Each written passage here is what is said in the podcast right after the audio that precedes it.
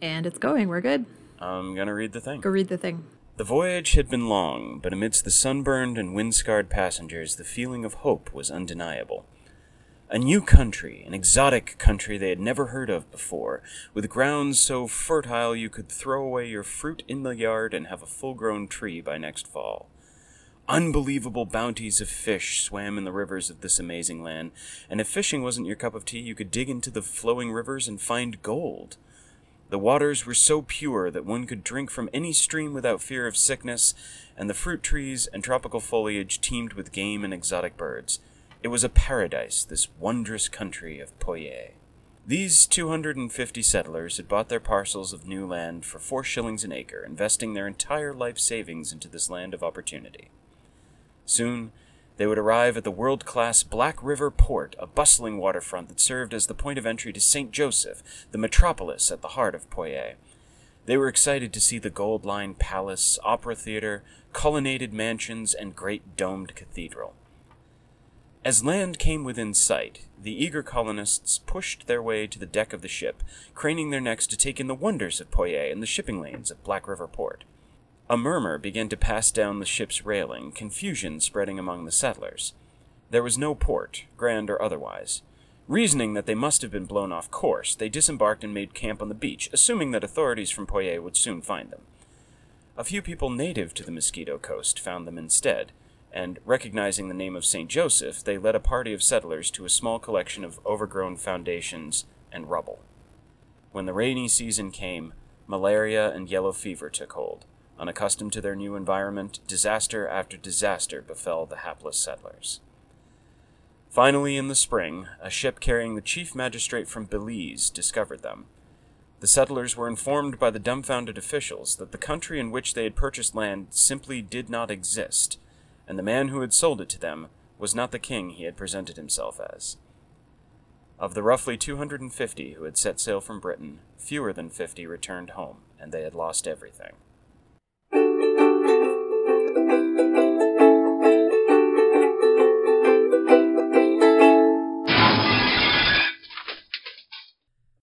Welcome to Relative Disaster, the show where my sister and I manage our existential dread by talking about terrible and interesting historical events, their context, implications, and any related sidebars we feel like discussing. I'm Greg, Relative Disaster Corporation's Chief Imaginary Countries Consultant. And I'm his sister Ella, Relative Disaster University's Distinguished Professor of Deadly Scams. Thanks so much for that horrifying story, Greg. Uh, so today we're going to be taking a look at the extremely punchable Gregor MacGregor. Such a punchable face. his deadly but very imaginative immigration scam, and just the general havoc his imagination and greed caused on the people who signed up to participate. So Gregor MacGregor is, I mean, the guy is like both the patron saint and supervillain for con men everywhere. He is somebody who literally talked himself into commanding an army and proclaiming himself the emperor of Florida and hmm. and then proclaiming himself the king of a country that didn't exist. Uh, which got a lot of people killed and made him a ton of money. He is the classic example of a wealthy person failing upward. And he kept getting rewarded for it. That's what's so frustrating about this guy. It's like you'd think somewhere along the line somebody would have been like, you know what, maybe we should stop giving this guy opportunity. No? No? Okay, we'll keep doing it. Can you uh, tell me when he was born? Sure. He was born on in the most auspicious way of literary heroes everywhere. He was born on Christmas Eve. You know, I have to ask you, Greg. I don't know too many other Gregs. How do you feel about what he's done for Gregs and Gregors and Gregories everywhere? I will. I will go into this sidebar real quick because I'm not sure if you have ever noticed this, but but being a Gregory, I certainly have.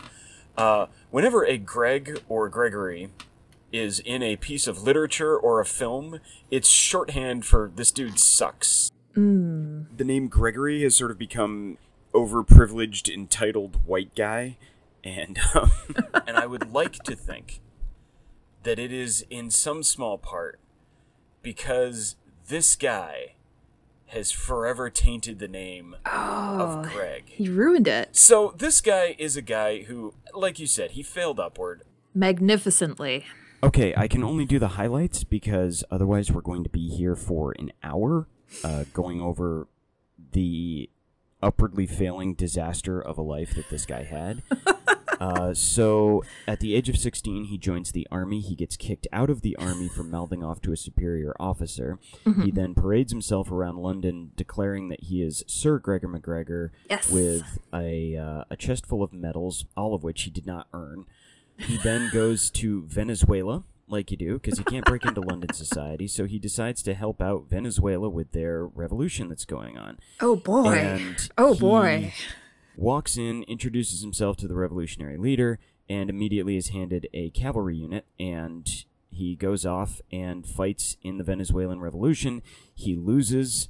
He hmm. leaves. He runs away, leaving his troops to get killed. Oh, Gregor, that is not a good look. He then goes to Florida and takes an island off the coast of Florida from uh, from the Spanish. I mean, Flees again when the Spanish counterattack, leaving his people to be killed. Then he goes back to Venezuela and um, New Granada, oh, honey. leads armies for both of them, loses a bunch, runs away as soon as his people start looking like they're going to get killed, marries Simon Bolivar's cousin, Josefa. Uh, they have they wind up having two kids. Of course, he names the son Gregorio. Oh, God, Gregor. Meanwhile, he's inventing all sorts of knightly orders that he now belongs to, and inventing all sorts of military rewards for himself, and basically comes back to London with a chest full of unearned medals and a bunch of made up military glory, Failing upward. and this is how the Poyais scheme starts. And it's got to be said that that is an incredibly truncated version of his life, and we really should take an hour to talk about each and every single instance of this guy just being the worst. Yeah, he was fighting an uphill battle against his own incompetence there. But we don't have time. So, here we are at Poyais. yeah. MacGregor shows up at the court of King George Frederick Augustus of the Mosquito Coast. There used to be British settlements around the Black River because of the Anglo Spanish Convention of 1786. Those are all pretty much abandoned. But there's all this land out there that's it's it's it's beautiful land Oh, lots of fruit trees. but you can't cultivate it. You can't. You certainly can't farm it and raise livestock. The waters aren't full of fish or good things to eat. There's a lot of fruit trees, but it's not sustainable. So there's this beautiful land out there, and George Frederick Augustus signs a document that grants MacGregor and his heirs a substantial swath of mosquito territory. It's almost eight million acres, It's a kingdom. but it's useless. I think you just have to adjust your mindset there, Greg. It's not useless. It's just waiting for the right person to come along. MacGregor calls it Poyais. So here's the thing he's got this land document, which, by the way, is not really a legal document. Hmm. It would be sort of like if I gave you, you know, here's a stone in my backyard. It's it's in your name. you can't sell that to somebody, but this is the Ella Memorial Stone. And then we get to it because in 1821, Poyais. MacGregor shows back up in London, calling himself the Cazique of Poyais. Now, Cazique He's had all the other titles. and all the other titles. Yeah, oh yeah, he's still using Sir. He's still he's still proclaiming that he is uh, of knightly orders. He's still wearing the green cross medallions. Yes. So Cazique is a Spanish American word for a native chief. Now MacGregor interprets that as prince or king. He tells everybody that he was given this title by George Frederick Augustus. Right. Who gave him the land? The other thing is that at the time, you know, South America was just primed for some con artist to come along and do exactly this because mm-hmm. governments were rising and falling all over the place, like year to year. A new republic would just spring up overnight. So sure, there might be a country called Poyais, and a decorated general like Gregor MacGregor Oh, man. could be its leader. This is the perfect segue for me to talk about South American bubbles. Yes. Uh, so I'm not an economics person. This was a very interesting deep dive. Apparently, as you said, as Spanish control over the South American colonies is kind of ebbing and flowing. Governments are rising and falling overnight. Yeah. Exactly. It's creating this weird economic circumstances because countries need money. And if you are in charge of a country, you only have whatever tax base exists in the country. So most of these little countries that were, what did you say, rising and falling? Yeah. most of them have minerals. Uh, gold and silver is especially popular. So at this time in the early 1820s, Yes. a lot of countries, including countries that are still around today, Argentina, Chile, Peru, Brazil, they're issuing bonds that are backed by the government You're issuing bonds backed by natural resources. and they are promising investors buy this bond. We're going to find some gold and silver. We're like 99% sure. And you're going to earn a lot of money, which always works out well. And I, I don't know why people don't do that now. so the London Stock Exchange is all about it. They're like, give me those bonds, give me that cash. We're going to get rich. Yes. Oh, capitalism. Weird capitalism, too, because it's such a speculative market. It's speculative, but they're so optimistic about it. Yeah. They're like, okay, things didn't work out in Peru, but there's this new country called Chile, and it's definitely going to work there. I mean, people were just running around holding pounds sterling out, waiting for people to take it and give them back gold and silver from South America. Yep. So there are these three huge bubbles. There is one that's connected to canals, Okay. the canal bubble of the 1810. There's a railroad bubble. Yeah. So it's not just about minerals, it's about industry as well. And it's also about stability. Like, how much do we believe that this government is going to last? Exactly. So, in the midst of all this comes the Cazique. Yes. And the Cazique loves selling Poyaisian bonds. Oh my god. He has he has so many. And uh, and why does he have so many Poison bonds? I'm so glad you asked. They are being printed for him Where are they being printed? on demand in Scotland. Yay! That's right. now, he's not just selling bonds, he's selling Poyais the country. Yes, he is. And he's doing this with the help of a great little book all about Poyais.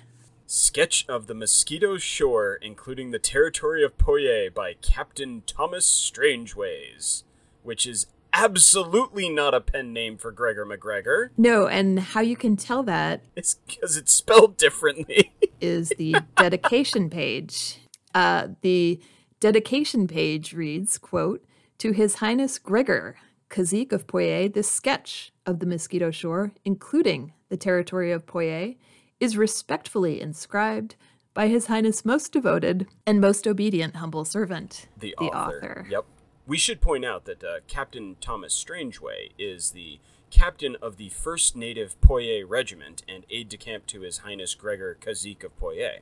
So this is a, you know, obviously a legitimate dude. Yes. And I would like to call your attention to the amount of detail in this book. This book is 350 pages long. Yeah. It does not appear to be copied from other books. He could have just put out a pamphlet and instead That's not good enough. He does this. He's going for the big money. The big money is not in pamphlets. And it's page after page of invented islands and cities and The detail is amazing, and he goes on and on, especially about the fertility of the land in Poyais. yes. So he actually tells you, and this book is intended for settlers. Yes. So he gives you a lot of information about how people clear land, what people plant, how things grow. Yep. He tells you what things cost to grow and then what they sell for in the market in Honduras. Oh my god. You have to kind of tip your hat here. This is like a full on fever dream of a natural history book slash travel manual. dream of a country. It's unbelievable. He talks about the people who live there. He talks about the animals. Yep. He talks about the climate. Can we can we talk about the sheer volume of footnotes and citations in the book? It looks real. Like it looks like a real book. Everything is cited. Like everything. The definition of a horse is cited. He talks about manatees. He does. I mean, he gives you a full description of the entire place. It's magnificent. The level of detail in this is not this is not like, you know, your fly by night operation. This is I think meticulous is the only word we can use. he goes through everything. he goes through exchange rates. He goes through, you know, which sugar plantations are the biggest ones, the major uh, features of the major cities. Uh, his description of St. Joseph sounds gorgeous. I mean, it's got mm-hmm. it's got a theater, an opera house, a, a, I would a, move there. a beautiful domed cathedral, the uh, the Poyaisian Houses of Parliament, the Royal Palace, which is sheathed in gold. And the point is that all of this is just waiting for people. Yes. You know, it's a great country. All these things have been built. There's all this arable land. We have these horses running around. But you know what we don't have? We don't have a huge population. It's really just waiting for people. So, if you are interested. so, he, as he's going around to dinner parties, he's offering bonds at a 100 pounds each. Yep. And they're selling. Uh, for the poor. He's got something for you too. He offered land for sale. And this is where more than just his soldiers get killed. Yes. Because he's selling the land very affordably. Yes. So he started off selling land at around two shillings an acre, and then later on he kept ratcheting the price up, and eventually it topped out at about four shillings per acre. Mm-hmm. And two shillings per acre, it's roughly equivalent to a day laborer's wage at the time. Yep. So for, you know, a week of work, you could buy your own land in paradise. Right. And remember, these people are in England and Scotland. He is talking about a beautiful tropical climate. I don't know. I probably would have fallen for this. I'm ashamed to admit. It's hard not to. I mean, when you look at how well it's presented, mm-hmm. you know, there's a there's a saying I really love that that's when you're colorblind, all the red flags just look like flags. and it's true because in these cases like human beings uh, especially when you have a charismatic and competent con man preying on you we are so good at putting on the blinders towards things that should be huge warning signals for us mm-hmm. like wait a minute if this place is so gorgeous why is it not full of people mm. yeah if the rivers of Poyais contain quote globules of pure gold, unquote. That's the uh, the sketch of the Mosquito Shore, including the territory of Poyais there. Yep. Why the heck are we just hearing about this now? Well, the Spanish aren't really interested in gold. I don't know. no one really is. The I, whole area, they were like that yellow stuff. It's nobody's such a soft it. metal. You, you can't make stuff out of it. Yeah, it's it's a tough sell.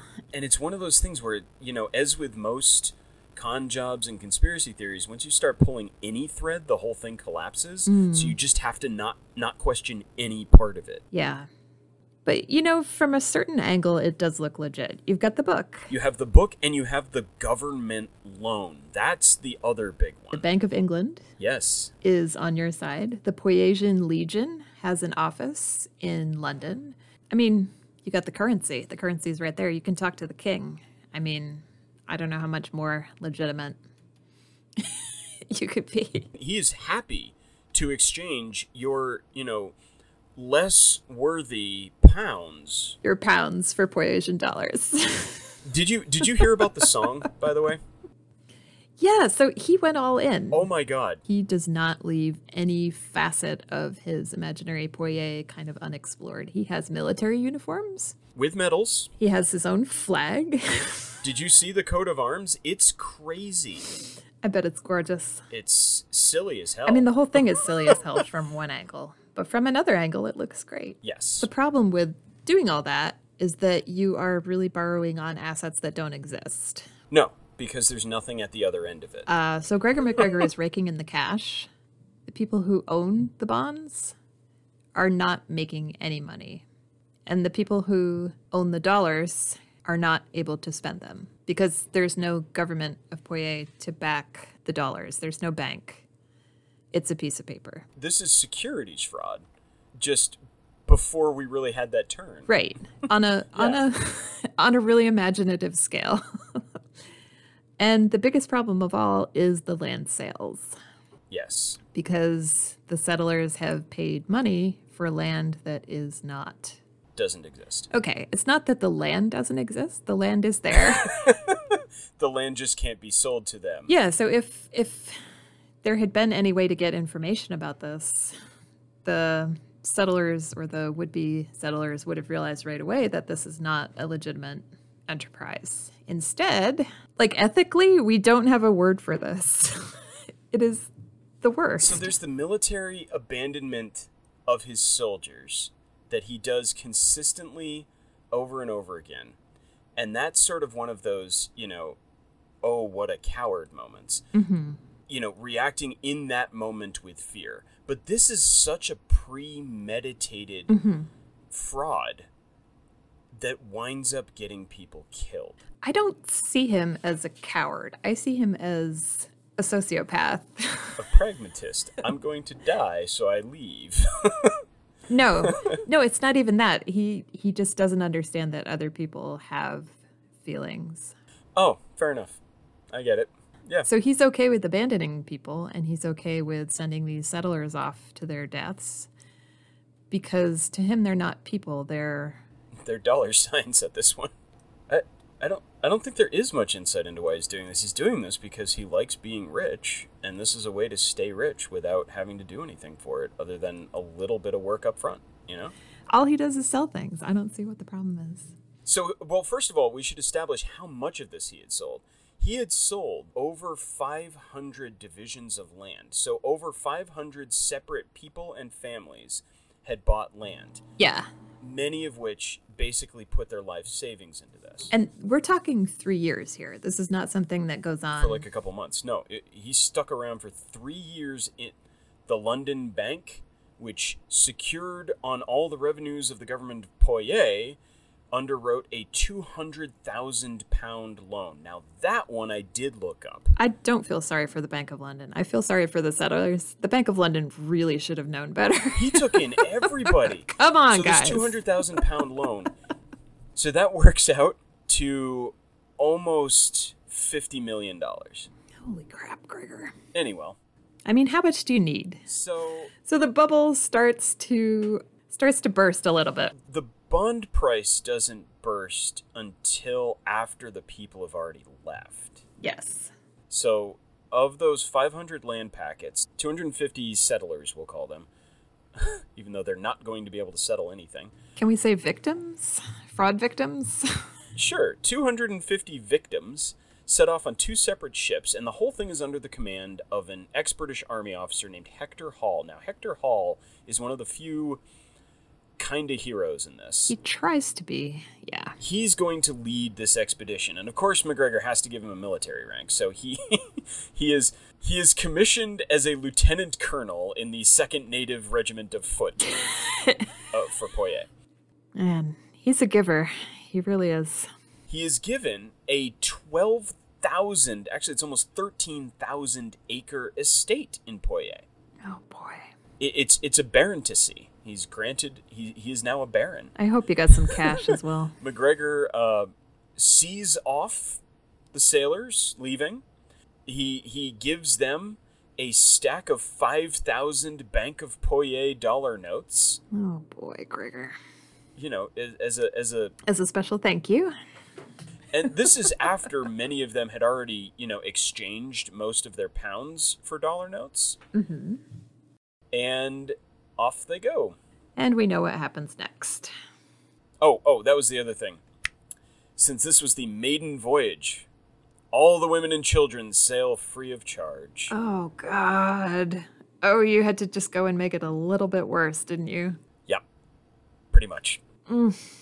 And then, as you were saying, the South American, you know, bond bubble bursts, and it bursts badly. yes. Well, it it burst in England. It burst in England, yes. In France, it's still kind of going. Yeah. What's a grifter to do? He's he's got all that money. Go to France. He packs up. He moves to France. France is happening. So France is sort of part two of the Poyais scheme. The people who sail out to Poyais first, as we said in the opening, basically nearly all of them die. Mm. Hector Hall tries his best to hold everybody together because what happens is as soon as they see land, he immediately is like, "Oh, MacGregor duped us. Yes. He makes the decision not to tell everybody because it's going to cause chaos and people are going to panic. Mhm. And then a big storm whips up and their ship sails out. So the emigrants are basically stranded. Hector Hall sets out to try to get in touch with King George Frederick Augustus and ask what the heck is going on. Mhm. A ship from British Honduras and a small ship, which happened to be carrying the chief magistrate of Belize, discovers the settlers. Now, Hall had, had gone back and forth from their landing spot on the beach to Cape Gracias a Dios, and nobody would or could help them. And once malaria and yellow fever started ripping through the victims, absolutely nobody would take them in. Yeah, there's there's not a lot you can do Yeah. for malaria and yellow fever at this No. time, and it is extremely contagious and extremely deadly. The thing is, is that they actually had two doctors who had brought along medicine, so it wasn't mm. completely hopeless. But the problem was there was no way to make any sort of sustainable camp because the medicine's going to run out eventually, and the and both doctors actually wind up getting sick and dying. The royal shoemaker. This is the other the other sad thing. Oh, this one breaks my heart. This one breaks my heart too. It was an Edinburgh cobbler who had accepted the post of official shoemaker to the Princess of Poyais. Uh, he left his family behind in Edinburgh to go serve at the palace in St. Joseph, and uh, he winds up shooting himself Oh, honey. Yeah. because uh, resources resources were scarce, and he reasoned that that it would be uh, better to not take them. Uh, and a couple other settlers tried to uh, build canoes and small boats and try to set out to British Honduras, and they all drowned at sea as well. oh. So, anyway, this ship shows up with the chief Belizean magistrate, and he's like, What the heck are you guys doing here? And they told him everything that happened, and he says, Guys, Poyais does not exist. I've never heard of Gregor MacGregor. Come with me back to British Honduras, or you're all going to die. You guys got scammed. And they're like, no, no, no, we're not going to leave without Hector Hall. So Hector Hall comes back, and he comes back with George Frederick Augustus. Finally. The Mosquito King himself shows up, and he takes one look at what's going on, and he tells everybody, listen, this guy is not a Cazique. I gave him a small parcel of land as like a, you know, hey, we'll name this after you one of these days, not so he could sell it to any of you people this is not your fault, but you can't live here. And so everybody goes on this small schooner because there's so little space. They have to make three trips back and forth. Hmm. Um, they get to Belize. Most of them have to be carried from the ship because they're just so sick. Most of the settlers are dying. The weather in British Honduras is not good. The doctors can't help people because they're in too late of a stage. There is a uh, an investigation opened, but of course it was in British Honduras. And by the time they they send message to London, MacGregor had already sent five more ships on the way. So what winds up happening is the Royal Navy actually goes out and intercepts those ships Finally. and turns them around and sends them back home. Another vessel that was carrying just Scottish immigrants, because that's the thing. First people he went to were the Scottish. Another vessel arrives all the way at Black River, but seeing the abandoned colony there, basically the captain was like, uh, this doesn't look right. So he sails on to Belize, They noped out. disembarks the passengers there, and the passengers uh, get the whole story. yeah. And so So the settlers, the first batch of settlers who arrive, are the only people who are stuck there some few do make it back to Britain. with a story to tell. but again it it was like 30 to 40 of them Oh, that's horrible. the rest of the 250 including kids died Yep. even here though i gotta i gotta take a quick sidebar here because even here mm-hmm. where they know that they have been defrauded by this guy Yes. And this guy has gotten a lot of them killed he still has his defenders Really? because there are a few of the survivors who sign an affidavit Oh, boy. insisting that it's not MacGregor's fault. What? It's all Hector Hall's fault. No! He's the one decent person in the story. No, no. And then and then MacGregor runs with this because this is the, the little string that he can pull on here. Mm-hmm. He says, "Oh yeah, no, I, my people were embezzling from me, and these greedy merchants in British Oh, no. Honduras are threatened by how profitable Poyais can be." Oh.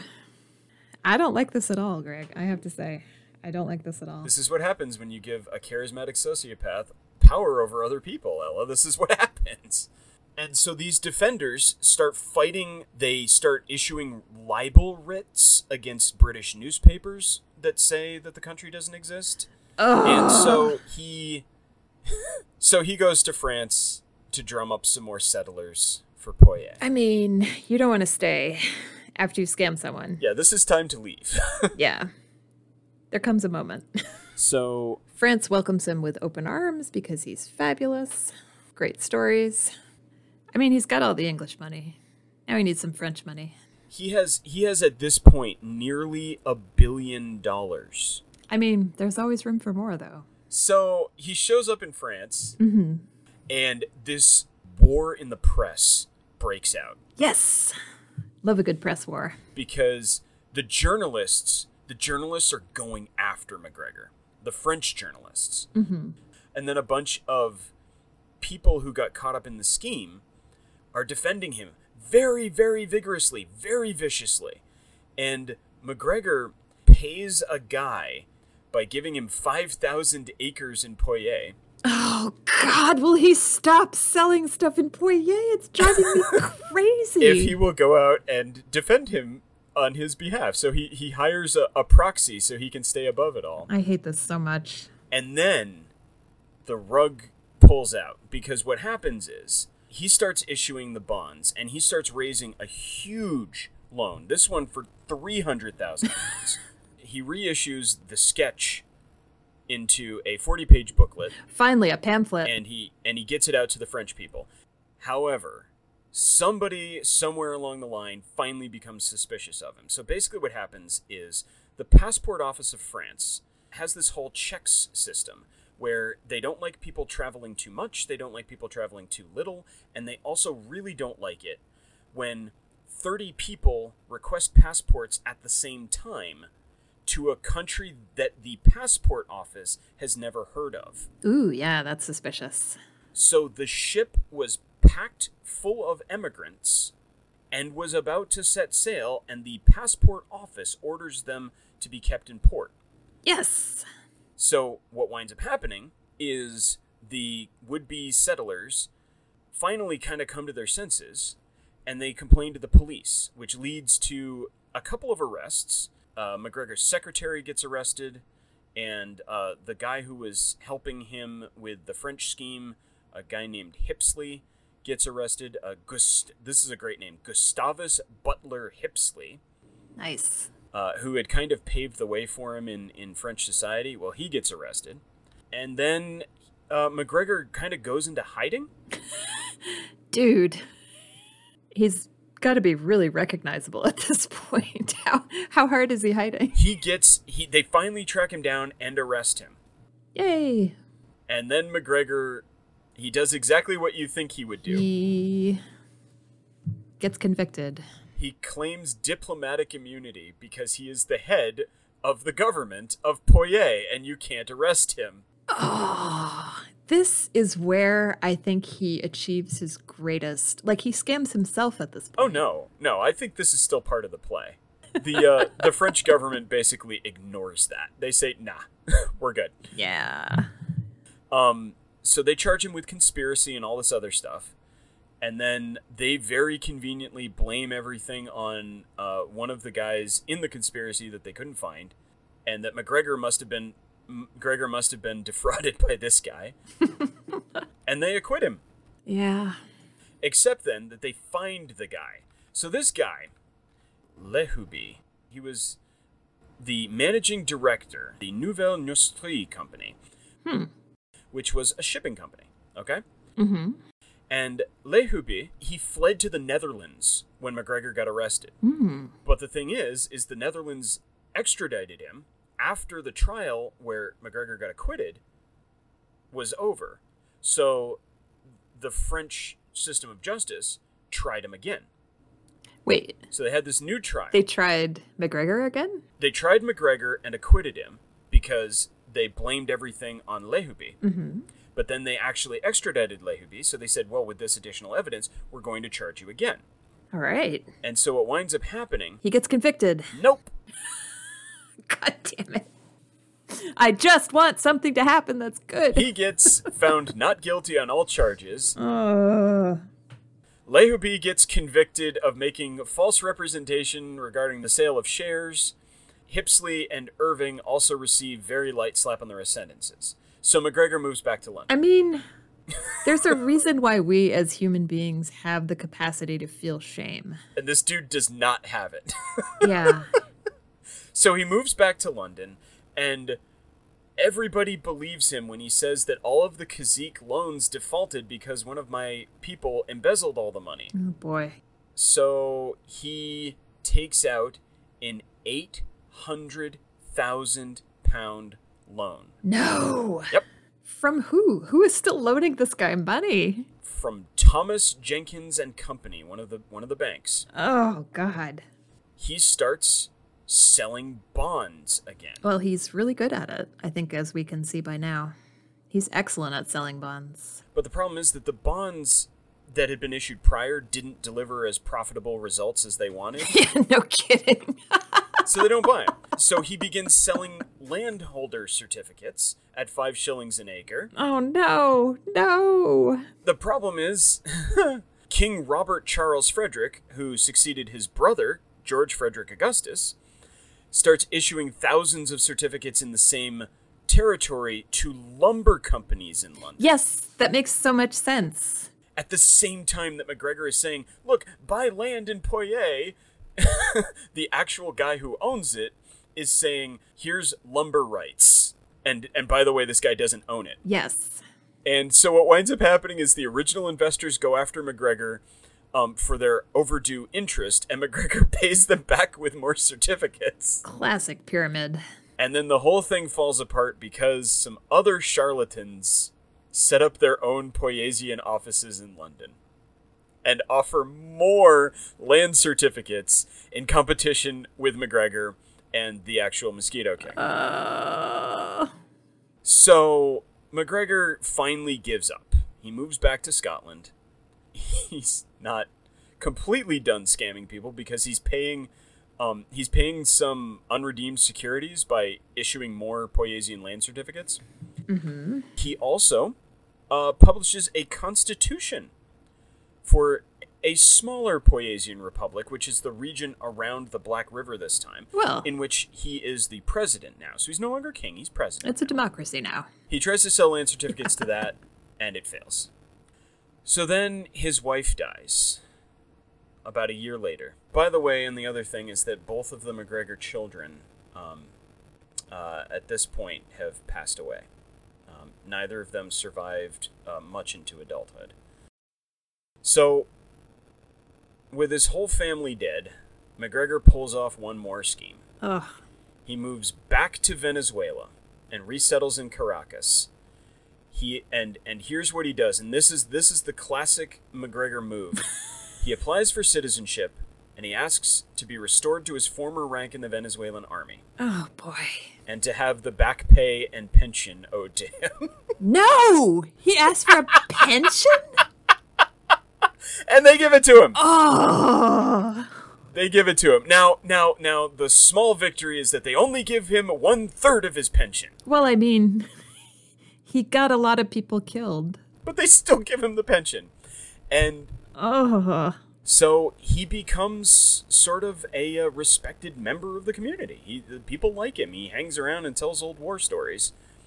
And then he finally passes away and is buried with full military honors in Caracas Cathedral, Oh boy. with the president, the cabinet ministers, and the military chiefs of Venezuela marching behind his coffin. And the obituaries describe him as, quote, a valiant champion of independence, end quote. Oh boy. And, um, Yeah. I think the the only small victory is that back in Scotland, at the MacGregor clan graveyard, the clan memorial stones make no mention of him. as far as his family, his greater family is concerned, he does not exist. Gregor who? No. No, I've never heard of him. No, please. Who would name their kid Gregor MacGregor? That's weird. that sounds made up. and that's it. That's the end of his story. What a ride.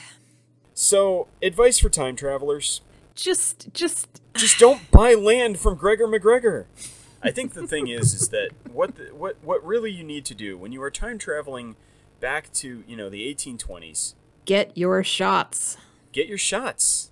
Yeah, Yeah. And bug spray. and if somebody is selling land in a place that sounds too good to be true, no matter how pretty the pictures are or how descriptive the guidebook is, don't buy it, man. Just just don't buy it. You can buy the book. You can buy the book, definitely. Definitely buy the book. Yeah. You can buy some of those dollars as long as you don't go overboard. The dollars are very, very pretty. They would look great framed, maybe. uh, they're made in Scotland, so you're supporting a local economy. one final note here I have, and, and I did I did check this because it's amazing. uh huh. The largest financial fraud in history is Bernie Madoff's sixty-five billion dollar Ponzi scheme. Mm. The second greatest is Gregor MacGregor, valued at nearly fifty billion dollars. Holy crap. And admittedly, you know, it, w- it didn't all go to his pocket. A lot of it went to, you know, renting embassies I'll take $3 billion worth of rental offices, please. and uh, and printing, very nice printing, Yes. and making up, you know, bonds and stuff. But my God, Let's not forget the true heroes, the printers who cranked out all this stuff. are they heroes or are they complicit in villainy? That's my problem. I mean, They're probably the only people in this story who got paid in real money. fair. Okay, that's fair. They're craftsmen. I would like to think of like if if you know you're operating a printing machine at this time period. It's the early 1800s. You guys have gotten ink printing down really well. Everything's going great. And somebody walks in and is like, "Hey, I'd like a ton of these fake banknotes." No, we don't judge here. We don't judge. I do, man. I sit there going, "What do you need them for, bud? Why do you need 500,000 of them?" That's why my print shop is getting all the business, Greg. You're asking too many questions. Fair I'm enough. just printing. Fair enough. And I've got those fancy scripts that they like. And I've got the beautiful engravings of tropical paradises. So- And uh, yeah, so today the part of Honduras that was Poyais still undeveloped. yeah, nobody can live there. I mean, that's the whole point of this scam. If people could live there, Poyais would never have happened. Yeah, exactly. It's like the skeleton coast in Namibia. No one can live there. It's just too inhospitable. It's a great part of the ecosystem and it's very important for the rest of the land. But uh, you can't build there, you can't farm there. It's it's uh, not a great place for humans. So there it is. That's uh, Gregor MacGregor. what a guy. Although we gave you a slightly exaggerated credentials at the top of the show, we do fact check our stories in an effort to give you the best disaster experience possible. If you'd like to read more about our sources, a complete bibliography is available in the show notes. If we got anything wrong, please let us know. My sister Ella has picked our next disaster. What's it gonna be, Ella? Uh, this next disaster, we're going to go someplace a little colder, Greg. I am all worn out from tropical disasters. We are actually going to Russia. We are going to talk about the Dyatlov Pass incident.